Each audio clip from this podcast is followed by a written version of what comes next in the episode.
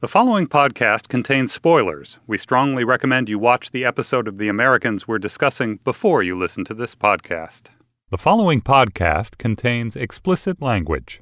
Welcome to Slate's TV Club Insider Podcast for Season 3, Episode 12 of The Americans. I am Abassin Zadran.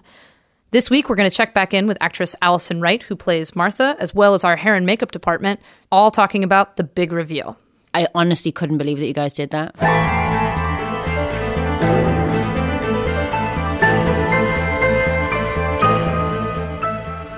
I'm here this week with Joel Fields, Joe Weisberg, and a return guest, Alison Wright. Alison, welcome back to the podcast. Thank you so much for having me. Thanks for coming back. Okay, the reason this sounds a little fake, let's just be honest, 'cause I believe we have to be honest with our podcast listeners, is that we're actually recording this portion of the podcast the same day that we recorded the episode eight portion of the podcast. Now you know. That's not true. That explains lying. why we're all Don't wearing the same clothes. Don't listen to him at all.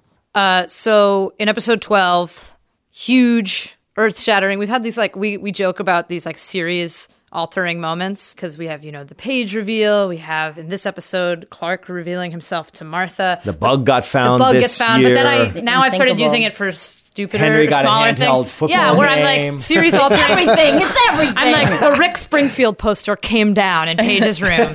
series altering moment. Maybe it's, that's a scene altering moment. It was for for me. I was feeling attached to that poster. Um, but this is this is a huge moment. I mean, Martha has really been pushing Clark since the since finding this bug. This episode, the whole episode is a big escalation for her. You know, first we see her Stan is at her apartment. And what the hell is he doing there? You know, we've never, I feel like as an audience member, for me, that was so jarring because it's like, I have never seen Noah on this set before. it's like, ah. She's Yeah. like, why is he here? Um, and then, you know, she's reaching out to Clark and she can't find him. And then this stranger, Hans, comes and picks her up and says, Clark knows you're worried and brings her to this weird, strange location to meet him. And it's just this like escalation of what the fuck the whole episode until finally kind of the rubber hits the road and it's like, I. I need to know. what's I Why? feel What's I he feel like doing? there's I feel like there's no amount of personal reassurance we can give Alison over the course of the season that sets her heart at ease about this character. Alison, how about the audience? I mean, the most we don't common assure the tweet audience. and email and response we've gotten from scene one. When is Martha going to die? When Mm-hmm. is Martha going to die? What is the next episode? Is it next episode? We know Martha's going to die. She's definitely Obviously, gonna you're die. killing Martha, and here she is. She's sitting so right obvious. next to me, alive and well. well, you know, I have to say, I worry most about Martha's death in that she has put the gun in the same drawer as the corkscrew, and I just feel like An accident that is a She liked it. recipe for an accidental shooting. You're on your third bottle of Yeah. wine, you reach in there and blam. You But know? that's why we moved it this season. It's I- now in the, with the Kama Sutra. Come Also, totally not all that safe. safe. Yeah. I would say, in terms of Martha, I have no more anxiety than in, in that, in the placement of the gun, where I'm like, guys, that's really not a safe place. Can we please put it somewhere? People else?" worry about her having the gun. They do. Yeah. I'm not worried about her shooting it. I just really don't want it in the kitchen anymore. Oh, I Oh, just you're want it to have its okay. own drawer. That's my. It's in it's in the Your bedroom wish has now. been granted. Yeah, it's with it's there with safely, safely, safely tucked next to the Kama Sutra. Yeah. Um, so let's talk about this big reveal, Joe and Joel. Did you always know that you wanted to have this scene here? Did you feel When like did you this know? When did always you know? part of I- it? we didn't always look that that as we used to have called it is the wig arc. The story of that wig has been a, really a surprise. I, we certainly didn't always know that it was going to come off. We didn't know it would come off ever, much less this season, much less in that episode. Everything with that wig has been a surprise to us, but they've all been pleasant surprises. I mean, I think when it came off so easily in first season, that was an unpleasant surprise. We were like, uh oh, we're not doing things well with that. We decided to up our wig game, But and what it's I- gotten better and better since then. But I actually think most of the Martha story has stuck since we broke it at the end of last season before we started writing this season. And I, I think That's true. that But this time- beat, we didn't have this beat. This beat was a late arrival Yes, and a very that's right. powerful one. That's How did it feel playing that? You know what? Reading it, reading it, I couldn't believe it. I just couldn't believe it. My mouth just fell open. I couldn't believe that he was doing that and what that meant that he did that. And I would never have expected it. I honestly couldn't believe that you guys did that. And who's to say what it meant? I mean, the layers of what that might mean, it is so open to interpretation, and it probably means everything that I've already been thinks it to mean. your writers to try and say, how are you going to get out of this next It- year? It's funny because a- apropos of uh, you know sort of uh, being t- tuned into the show, Matthew came to us after we had written that, but before he had seen it, while we were shooting, I believe episode nine or maybe 11. And he said, uh, I wonder if in this scene I have with Martha, maybe I could take off my glasses. Clark would take off his glasses. like, "No, no, and no!" slightly, slightly, slightly, slightly expose himself to her. And we said, Do you want to know what's going to happen in the next episode? He said, Okay. And we told him, and he said, Got it. so I'll keep my glasses I'll on. keep my for glasses now. on then. Yes, keep my glasses on for one more episode. But I take a nose hair out. No. I like that in one of his one of his uh, one of the parts of his disguise is uh, a lip thinner, a pencil that makes his top lip just a little bit thinner. And there have been times when he thought about, I'll just remove that. I just won't do that. And then she'll be like, Oh my god, who are you? Like it changes it that much. That's funny. Well, in terms of just the suspicion that Martha's had and has sort of, you know, slowly been putting together what is really happening with Clark, seeing this, you know, really in so many ways, this revealing of himself to her, this still doesn't necessarily mean for her, aha, he is a KGB spy. Not at all. It's just another level of the lie, really. And where her. we leave her, I don't think we have any idea what she could possibly be thinking about. Right. It. I certainly don't. And we like to call it a level of the truth. That felt like a level of the truth. This is a glass half empty, half full kind of thing. Yes. You know, him just doing that alone, that just makes it more confusing for a poor thing. That doesn't help much at all. It depends whatever is, is going to come out of his mouth next. Right. And that's what's so interesting or frustrating, depending on how you look at it about the episode, is that we sort of leave it in that moment and we don't know what the next moment is. I think it's pretty is. genius, actually. I think people are going to flip out and be really pissed Would with you Would you say that about people are going to wig Thank you, out? Alice. Do you think people are going to wig out? Ladies and gents, ladies and gents. I have now been fired. or got a raise. Hard to know. Maybe it's both. Severance.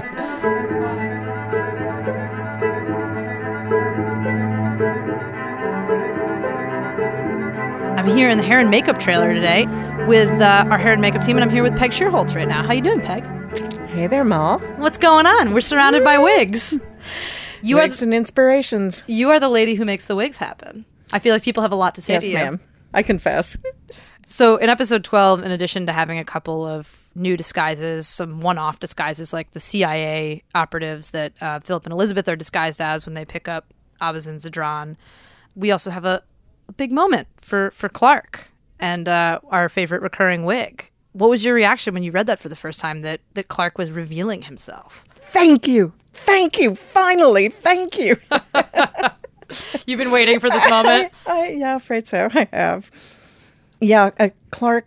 mm, Clark started in the pilot and was supposed to be just what we call a one off, never to recur again. So we dragged this wig out of a box of dead wigs and put it on his head and said, okay, that's good enough. Yeah. Sent him out there and he became a favorite. So we've been having to work through various details of life with Clark, weddings with Clark, Kama Sutra with Clark, the whole schmagegi with Clark for the last three seasons. And it was kind of great finally for Clark to come clean, reveal himself. Were you present for the actual taking off of uh, of the wig? Uh, yes, I was. Was that like cathartic for you to just be there to see it coming off piece by piece, or was it kind of nerve wracking? Well, the request had been for it to be a very long, drawn out process, and Matthew and I had worked out a, a kind of schedule of events, as it were. So it was a very, very long take, and it got to be excruciating. I mean, it was kind of great in the tension of it. But I, I have no idea how long it went on. It seemed to me it was seven minutes. It was probably one. And yeah, we we had worked out this this thing that maybe changed where, you know, there's a little piece of fake skin that's sticking to his forehead and it just finally pops away. And it, I thought it looked amazing.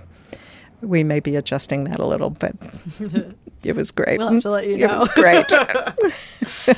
So, when you first get a script, aside from counting how many disguises there are, what is your process when you get a new script for the first time of how you sort of figure out what do I need to do for this episode? I mean, obviously, we look at the situation that the disguised characters are going to be in, or what elements they're going to have to deal with. Is it a fight scene?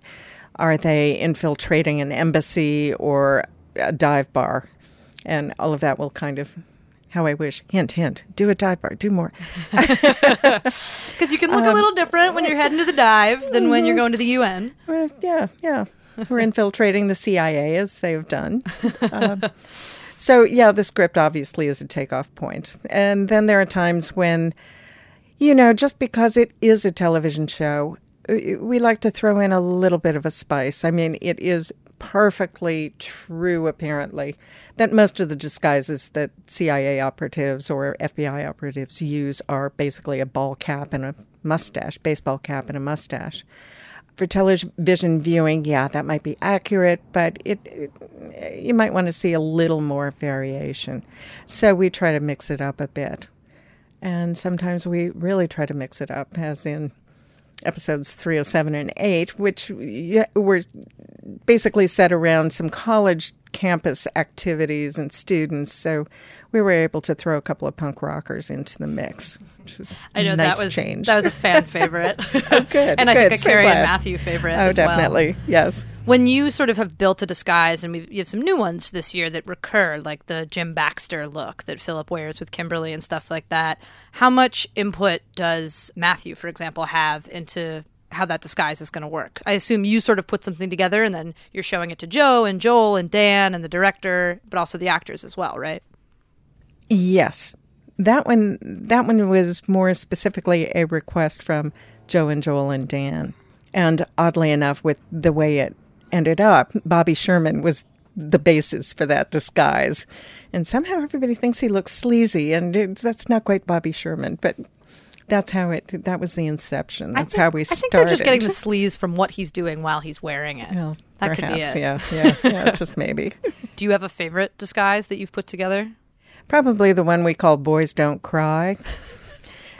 what is that? and paired paired with Sweet Spicoli. Um, it, it, that was in season two when Keri Russell is dressed in Carhartts as a boy with that dark black short wig. Sure rough skin and manner, and yeah, yeah, with her little strange blonde string-haired companion. That was the yeah, yeah. That coupling was my favorite because they looked so different and they moved so differently, and she talked so differently. It was great. Well, obviously, the way the disguise looks sort of affects how they play the character to a certain extent, right? So it how can, much, it can, yeah, yeah. So how much conversation do you have? I know you talk a lot with Joe and Joel and our writers, but also Dan and our performers of how the disguise is sort of going to affect the character and vice versa. So often, because it's a kind of morphing process. For one, these wigs are well, Keri can wear anything. So that the rock and roller disguise, that's a sixty dollar wig. She just put it on, and it it just made everything for her she was she loved it.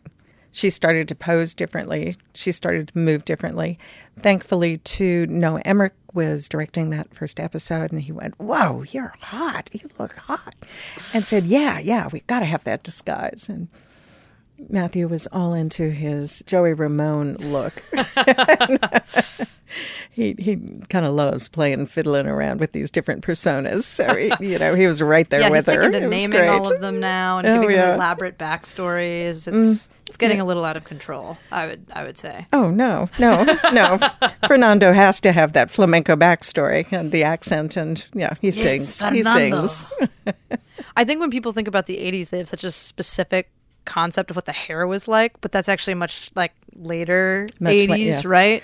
We're beginning to get to that. Right. And but we're also like in the suburbs. It's not like we're in New York City or whatever in well, the mid 80s. No, exactly. Speaking of the internet, there wasn't the kind of communication visually back then that there is now. There was no cable TV really um, in everyone's home. So you know, you didn't have MTV showing every teenager around the world exactly what to look like.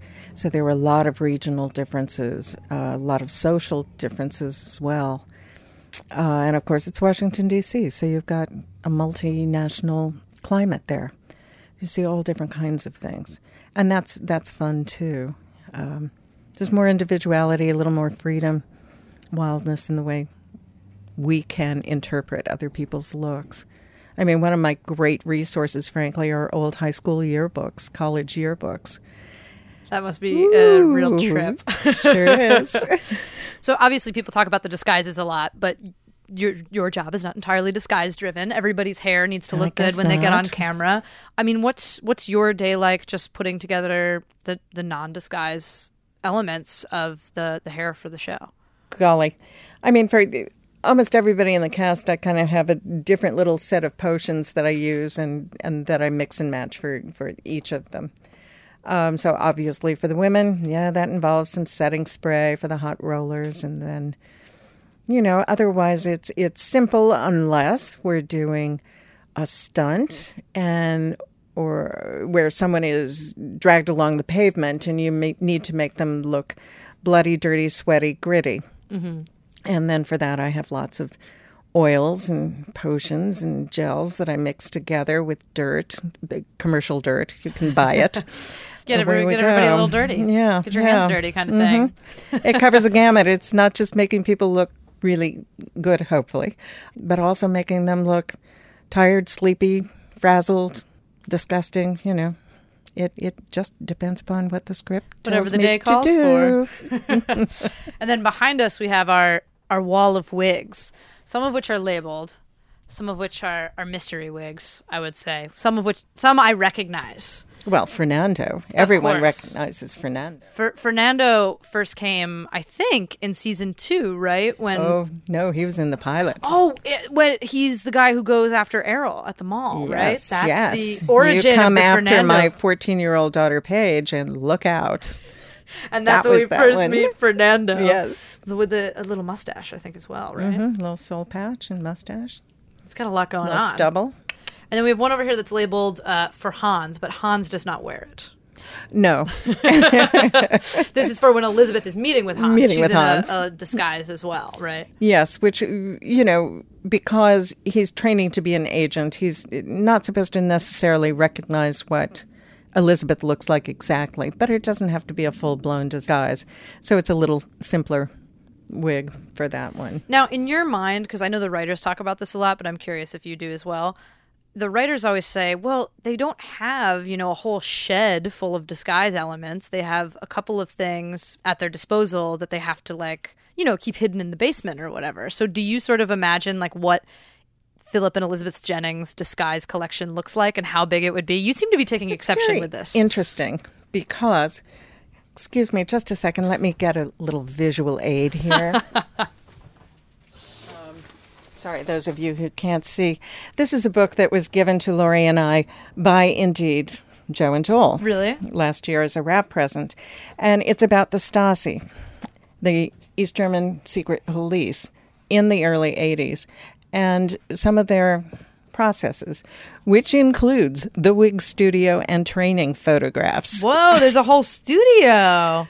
For example, So here we have Oh, little tables, it doesn't places look for that wigs, different mirrors. than the, Mm. our, the trailer. except that neither Lori or I would put that sweater on. Thank you.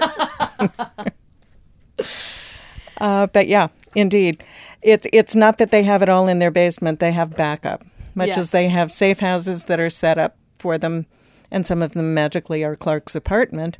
Uh, they also have a support team doing the wigs and the mustaches and giving them makeup advice and teaching them these processes. We talked to somebody that Joe knows who had actually done the disguise job for the CIA. And she was filled with all sorts of interesting information about what they do and some of these ideas we've definitely adapted for this show. That's amazing. So her job was to disguise people that were working in the field. Yep. And teach them how to disguise themselves, but mhm, sometimes also provide the, you know, the pregnancy padding and, you know, whatever it would be. All that sorts of different things. Make it, yeah, They would, they would make it work the for look. that situation. Oh my God, this has been awesome. Thank you so much. Thank you so much to Alison and Peg for joining us today to talk about episode 12. Join us next week for the big season finale, where we'll have a full house to discuss the episode. We'll be talking to our showrunners, Joel Fields and Joe Weisberg, as well as the stars of the show, Keri Russell, Matthew Rhys, and Holly Taylor. I'm Molly Nussbaum. Thanks again for joining us. This podcast is part of the Panoply Network. Check out our entire roster of podcasts at itunes.com slash panoply.